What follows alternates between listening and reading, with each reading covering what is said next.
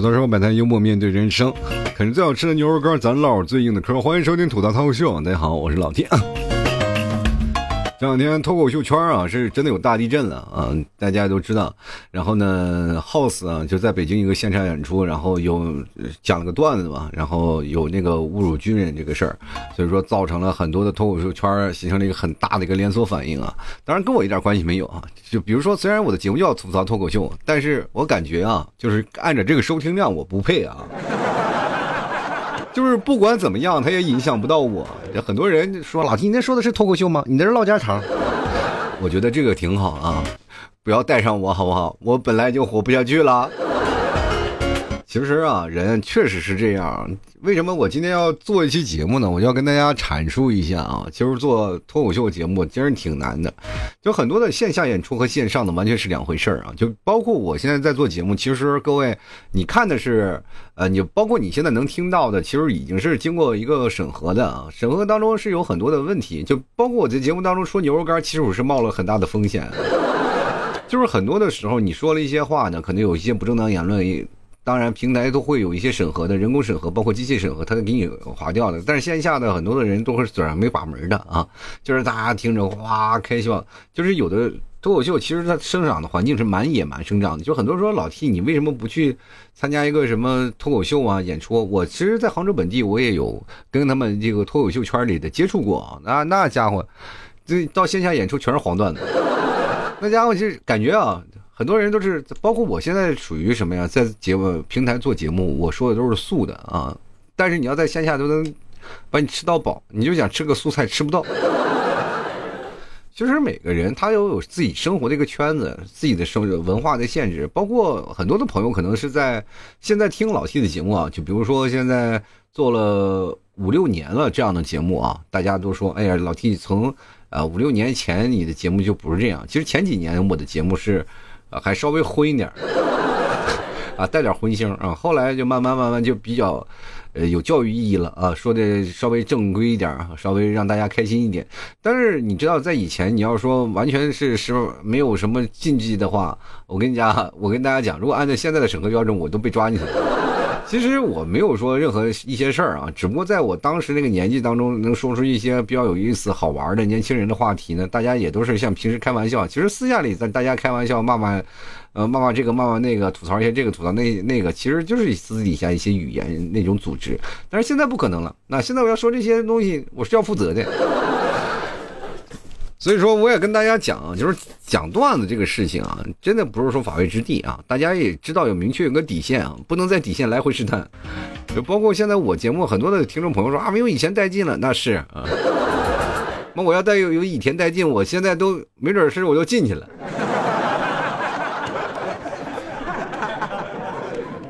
其实我还是守住底线了啊！一直长期以来啊，就是说实话，就哪怕节目收听量不高，我也不通过那些什么段子啊来提升自己。其实我还是讲讲身边的事儿吧啊，朋友之间咱们再聊一聊，开心一下。就关于说话这个事儿啊，我还是想跟大家来阐述一下啊，就是大家可能彼此之间在聊。天儿的那个过程当中啊，也很容易就激发对方的愤怒，就是开玩笑这个事儿啊，就是很容易开开玩笑过度啊。就我这个人是经常啊，不管是谁来，我这个是嘴三分毒。现在就是想把我嘴撕了的人，也不下个百十来号人，包括有的听众朋友啊，过去都是想从通过网线钻过来要把我嘴撕了，不用你们撕啊，我自己抽我自己两大嘴巴子。关键呢。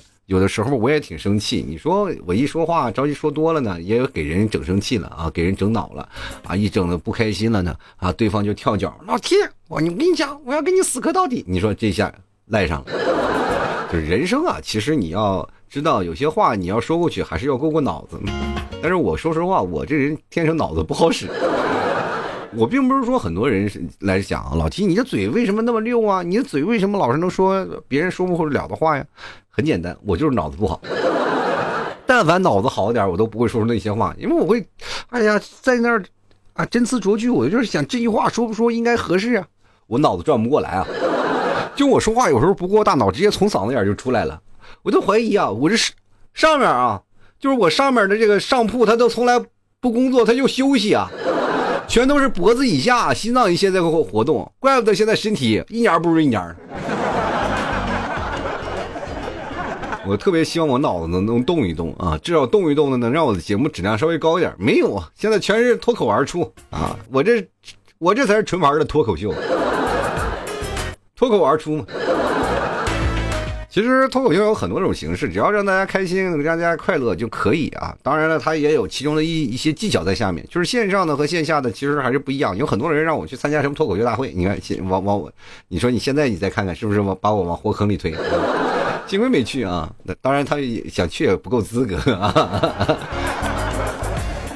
是这样的啊，就是线上演出和线下演出还是有一些问题的啊，就包括有一些区别，就是包括包括我在做节目，我能把节目做的挺有意思啊，挺有 挺有感觉的话，但是你要让我做线下的脱口秀，其实并不一定很好，它因为你要花很长的时间去打磨自己的段子，让自己段子特别好玩。你知道有就是线下脱口秀演出，他们那些人啊，就是包括是稍微业余点的选手吧，就是他们通过那个开放麦不停的打磨段子，基本就是说一个月就在说那一个段子。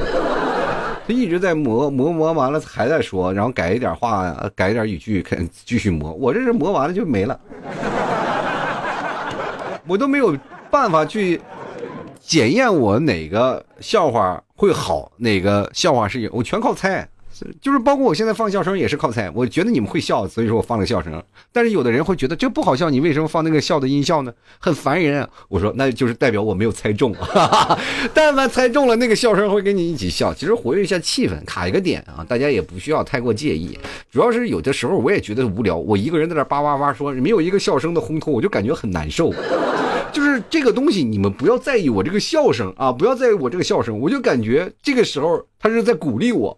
哎，你在再讲，你挺好笑的，你继续讲。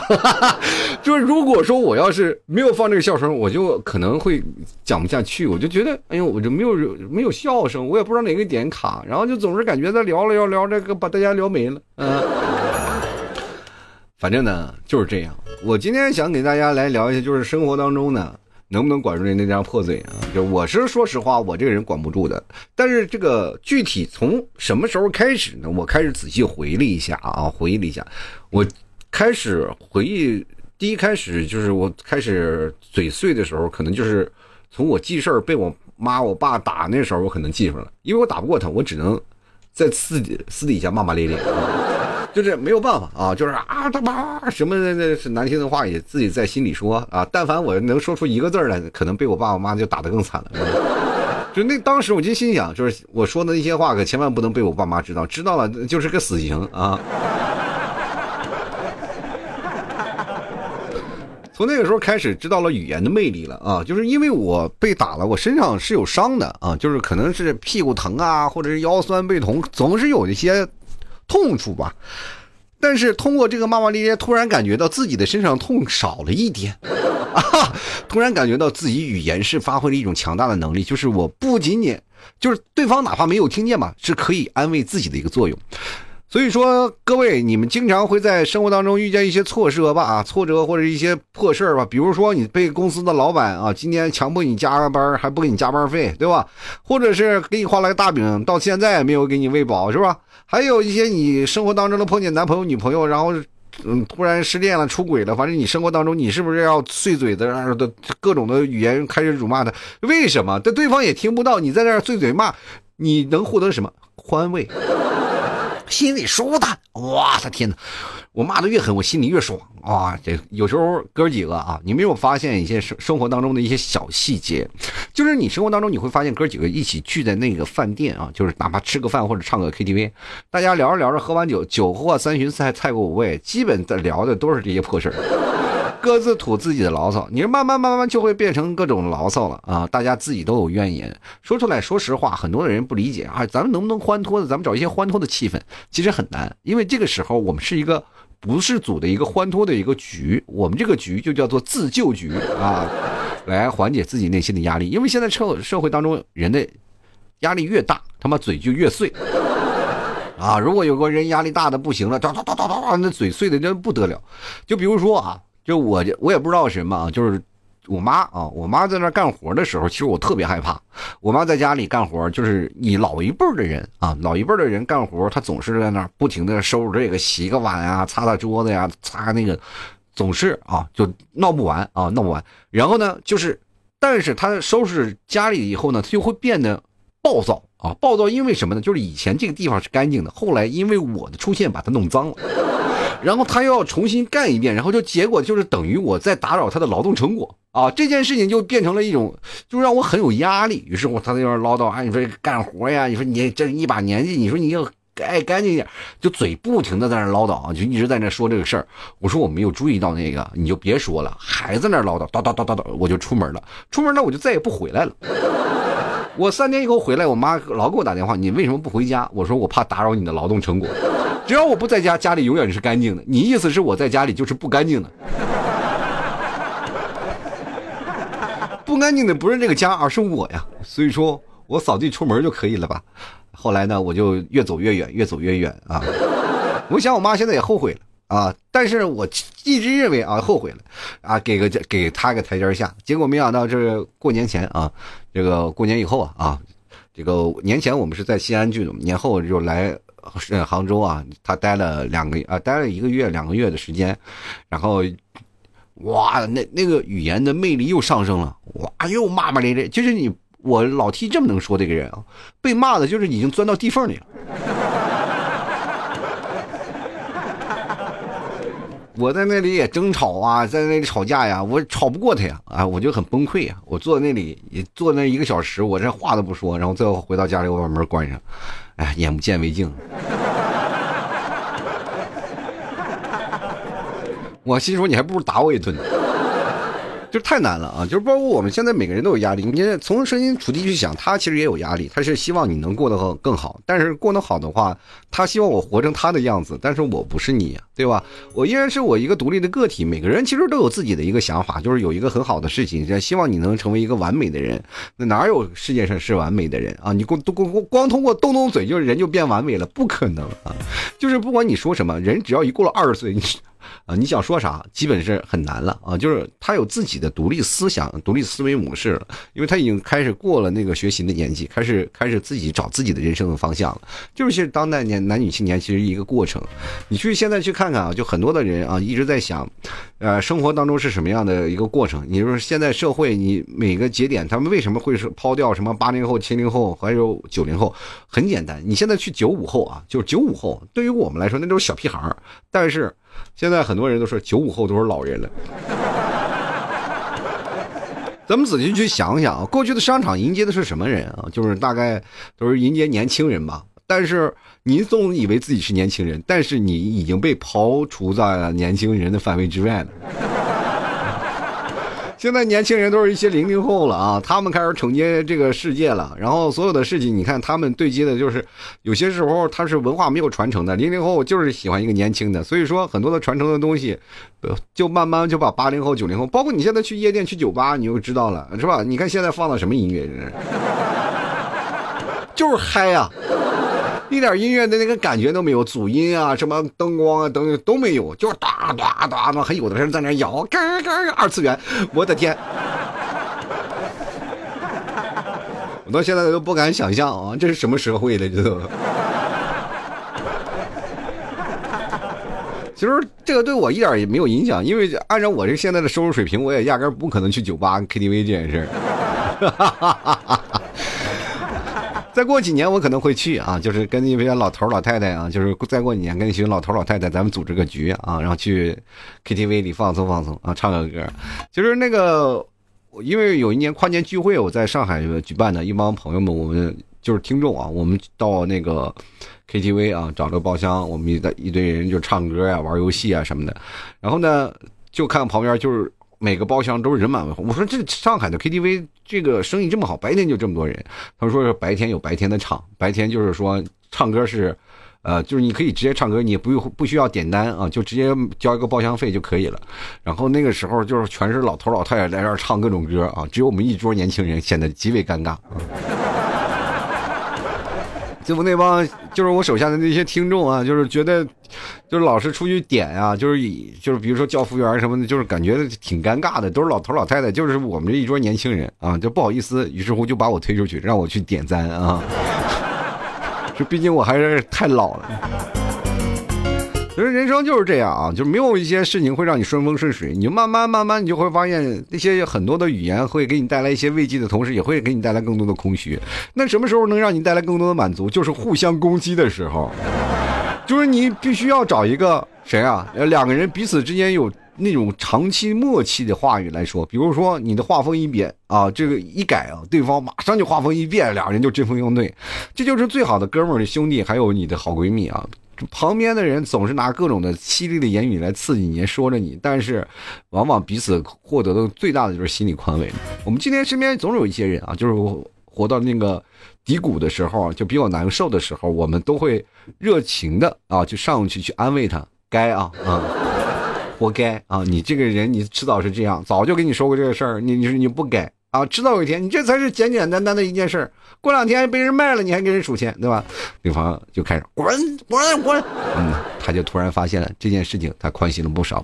就是这样，有些时候你是其实最恶语的相向的那些语言，可能也会就给你带来一丝慰藉，也就是当头棒喝，其实也是一种帮你提醒啊，也是帮你呃呃提升的一个过程啊，帮你得到一种宽慰啊。其实人生不需要有太多的那种的压力啊，就是但是你不爱说话，你就要。把这所有的话就要藏在自己心里。其实吐吐槽啊，平时再聊一聊啊，也是挺有意思的。像我这个人，我就是爱吐槽啊，所以说就慢慢开设了这场节目。我这个吐槽节目其实就是跟着我这个人来做的。我这个人就是平时就是没事干就吐槽。我这个语言能力是最早以前从网络上啊，大家都知道。但我不是说那种对骂的那种啊，就对骂那个我是不可能，我骂不过谁，谁也我都骂不过。这个我嘴比较笨。这个我我是真的见识过有人骂的，就是最早以前我们我们那个年代有个东西叫做聊天室，你知道吗？就聊天室里的，就是呃有一种是语音聊天室，一种是文字聊天室。文字聊天室还可以打江湖啊，就是今天我飘一个小飞刀，一个小剑，我这把谁给灭了是吧？有人天天是这样，我就是比较适合适合玩那个，我就天天一个小飞刀、小剑什么的。还有一种语音聊天室，那是最可怕的。那其实不叫语音聊天室，那就是对骂呀。现在没有录音啊，你就过去你要听听那过去录音，你都能把你自己听崩溃了。那家伙，我那次我是真的在网吧啊，看那个哥们拿着一个最廉价的麦，然后喷着最狠的垃圾话啊。那家伙说的什么？我的天呐 a k 四十七全，哎呀什么？我拿手拿 AK 哦，这怎么样？是扫射啥玩意？反正各种的什么母亲呀、爹呀、祖宗的全都问候上啊。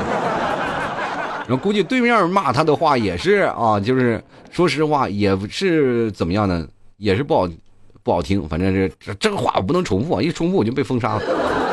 就是俩人两个两伙人互相攻击，那骂人的话那就难听的都不得了。我跟你这么讲啊，就是他其实骂人啊也是能学习的一个过程。就是刚开始你是不能骂的，但是如果你骂时间长了，你就很厉害。就很多人说呢，我如果我天生不能骂，我怎么就能变得很厉害的一个人？很简单呀。别人骂你的话，你就会吸取经验，然后把他骂的那个语言学过来，再去骂别人，这就是套路吧。比如说你骂一百个人，一百个人都是用不同的语言骂你了，然后其中呢可能有一些重复的，但是总有不重复的吧。你把它咔嚓咔嚓咔嚓收集过来，然后你再去骂别人。你对战一百零一个人，一百零一个人可能就被你干掉了，对吧？你这个时候呢，你就会发现你会天下无敌了，就是集百家之长啊，这就跟吃百家饭似的。这谁家都吃扒了一口，到最后呢，一看，哎，我吃的谁家啊？忘了，但是都变成了自己，然后慢慢让自己成长起来。这个人生就是这样，就是其实骂人这个事情，当然它是一个不好的行为。如果说你把它堆积到生活的积累当中，它其实就是一个比较正面的，就是累积学习的一个过程，对吧？你去看，比如说像吐槽一件事儿，就包括我最早以前，我嘴是最不利索的，我爱聊天我爱讲故事，你知道吗？就是很行，就是很那个绘声绘色的去讲故事，我可能会手舞足蹈。他们其实很多很多的朋友，他们不是听我故事在搞笑，可能听我在手舞足蹈的时候，就觉得这人太搞笑了。就是我这个人，说实话，我可能语言呢有些时候表达不清楚，但是手部的力量表现的特别好，还有表情。我在线下，我们那帮以前的同事，我们也经常是这样的。他们说：“哎呀，老弟，你为什么还会手舞足蹈去讲这件事？”我说：“职业病啊。”语言没有笨的语言啊，没有笨的嘴，就是很多听众会发来一些留言说：“老 T，我怎么样才能学会像你一样吐槽？”其实最早以前我跟你们一样，也是不能说的啊。就像我刚才讲的，我。只能讲故事，但是要吐槽我不太行。我当初做这个节目的时候，开始入行的时候也是一个小白，什么都不知道啊。大家都知道我以前是打游戏比较厉害的一个选手啊。后来就是通过网络聊天知道了，哦，原来这玩意儿还可以语音是吧？慢慢的，他们发觉到老 T 的声音好听。我最早以前是做情感节目的，因为为什么我做节目在呃聊两性关系的时候我就那么拿手？主要我就搞情感节目的啊，后来呢就是搞娱乐节目，他们觉得娱乐节目我觉得挺好玩的啊，就是可以有一个学习的方向，就慢慢慢慢就搞成了现在这样。哈，其实现在一想想，还不如搞情感节目，因为过去搞情感节目没有人听啊，现在你突然发现厉害的全是搞情感节目的，你看搞脱口秀、搞娱乐节目的那钱太多了。我的天，简直这没有我生存的环境了啊！关键是现在做搞笑节目的话，太多能搞笑的了。那随便只要从网上找几个幽默的段子，然后一念，就慢慢变成了一个，哎呦我的天呐，高手啊！有我经常听过好多的那个做娱乐的那个，这几乎都没有原创啊！那家伙那所有的东西都是把网络段拿过来一抄，哎，开心的自己一讲完了，就根根本就像我这种以身试法的太少了。反正呢，那个时候呢，也就是刚刚开始练啊，练完了练，练就练就了这一身的本领啊。怎么练呢？其实很简单，就找女生啊，就跟女生聊啊，就是一个聊不过两个，两个聊不过三个啊，就是把三个一起聊。我就最高记录的时候，我是跟三个一起对喷啊。当然，我是喷的是打压的各种的东西，是旁敲侧击，我又不可能会直接哇哇去骂是吧？只是找重点。找重点就蛇打七寸嘛，就是这个女生怎么样怎么样，就刺激她。什么时候就把一个女生刺激的咆哮起来了啊？哎，你就算赢。就比如说今天我坐电梯，我接我们家儿子放学，然后回来了就碰见我楼上的邻居啊。他从那个电梯门一进来一刹那，因为他现在的工作的属性是什么呢？就是在。就是类似于政府口啊，政府口的那个就是外包的单位，就是他所有应届的都是公务员嘛，就是一个文员啊，就回来了就穿那身衣服啊，就是什么大碎花裙子，然后这个我说我的天，我以为我穿越了，你你这是八从八十年代穿过来的，他说现在你懂啥？这叫复古。我说哦是复古，肉也复过去了是吧？以前挺瘦的，怎么现在胖的了？我这从电梯一开门，我以为什么球滚过来。然后，这女的气够呛啊，就跟我们家儿子说：“看你爹，就长了张嘴。”我说：“那可不是。”我跟你讲啊，就是现在就是身边认识我的，基本都躲着我走啊，因为我一刺激他，他们就崩溃了。这这帮一一心男的反而不会了，我们一帮人就经常是聊这个聊那个，天天刺激这个刺激那个，也彼此之间都有一个刺激的过程。然后突然发现男人男人之间的一些好玩的一些乐趣也慢慢就呈现出来了。其实人生当中你要多一些打击面啊，然后你要承受这些打击，然后把这些打击然后收集过来再去承受别人。我小的时候一直是被打击的对象，没有想到慢慢慢慢慢慢我就会哎出现去打击别人了，这其实也是一种收集的过程。我再仔细呃分享一下过去的这个成长。历程当中，突然发现以前我都是被吐槽那个，我特别可怜。小的时候，大家都叫我什么叫大撇子啊？就是按照北方的话，就是讲特别能聊的那个人啊。就是说，但是我这人聊了半天呢，我就爱说话，因为我孤独。我独生子女，回到家里我孤独，不能跟谁聊啊，没有什么兄弟姐妹，所以说我就见个朋友我就跟他们聊，聊到他们都烦啊，就开始揍我。我跟你讲，小孩之间呀，他们那个要的是一个气场，你知道吗？如果一个小孩气场足啊，特别高冷不说话，他们就表示了这个人不好惹。如果你表现的很活跃啊，就很开心，然后啊，我见谁都能聊，然后很跟谁都能玩，然后突然玩着玩着，突然有人他打了你一下，你不敢还手，他就知道你这孩子好欺负了。我以前就占这个角色啊，啊，你我以为总总是大家都是朋友，打我一下无所谓啊，我就不给你还手还过去了。结果最到最后。哎呀，你才知道，你退一步不是海阔天空，那是得寸进尺。其实这就是生活当中阅历给你带来的，然后只能通过语言的魅力回过头来，然后莫名的诅咒他啊。来抚慰自己的心中的情绪。其实从小到大长到这，包括到现在为止，我在回忆我的童年，我都不愿意回忆。我觉得回忆学习的过程实在太痛苦了。我觉得最开心的还是我现在啊，就是哪怕四十多岁，我觉得人生活的还是挺自由，还有很好，有一帮喜欢我的听众，哪怕不多啊，就是但是还是喜欢听我来聊天呃，没有到现在为止没哪个听众举报过我，但是唯一就让我觉得有一点点失落的话，就是你们没有买牛肉干这事儿啊，就是一直记恨在心里啊。但是我一般不会晚上诅咒你们，我只会祝福你们啊，就赶紧来买牛肉干吧啊，买完牛肉干呢。就健康长寿 啊，开开心心，快快乐乐。呃，每个人呢，其实都希望给自己找一个心灵的抒，嗯，抒发的一个口啊。可能我也是你们心灵当中一个出发口。我不一定是过去啊，就听我节目，他们都会崇拜我啊，就有明星效应啊，觉得是个崇拜的。现在崇拜的人太多了，我只是你心灵当中的排名末尾的一个人。但是不管怎么说，也能占据心灵一席之地，我也算是啊，真的是棒棒棒的了。我也很开心，能够用我的声音，然后陪伴的各位，每次就是无眠啊，就是真的无眠之夜，也有很多的时候陪伴你在失落的时候，有那么一点小小的慰藉。其实这就可以了，语言就是可以带给你们很很多的快乐。呃，所以说呢，当然了，语言可以成为一种武器嘛，啊，可以杀人，也可以杀己啊。你看。这这说明语言这真的很厉害。你看，一个人把自己杀死了，然后又把自己的公司也杀死了，太厉害了。现在心想，那哥们儿是不是肠都悔青了？那也没有用啊。说不出话，你就要负责。当时要审核的时候，就没压根没有想到这一点，没有自己的民族意识。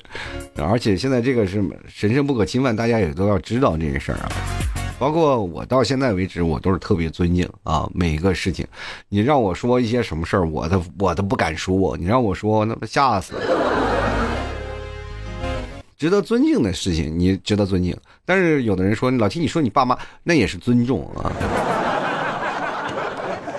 就我的人生当中，就有我爸妈出现的那个情况，那我不说他们，他们怎么能够在我的生命中难道抹掉吗？呢？不能啊，就是这就是生活当中活活发生的一些事情，没有办法，这就是人生啊！你想逃，也逃不掉啊。好了，多到说，百态幽默面对人生啊！喜欢老 T 的节目，别忘多支持一下老 T 的牛肉干啊！这个真的是牛肉干非常好吃，当然最好吃的还有牛肉酱啊！大家都可以来尝尝，然后直接登录到某宝，你搜索老 T 家特产牛肉干，或者搜索老 T 的店铺吐槽脱口秀，你就能找到了，好吧？各位多多支持一下呀！你们再不支持我，真要真的说实话呀，过去了，我就真的把自己封杀了。当然了，各位朋友想买的话，还有一些类似的好玩的活动，大家可以看看老 T 的朋友圈，拼音的老 T 二零一二啊，关注一下。啊，牛酱最近都有活动，大家多多支持。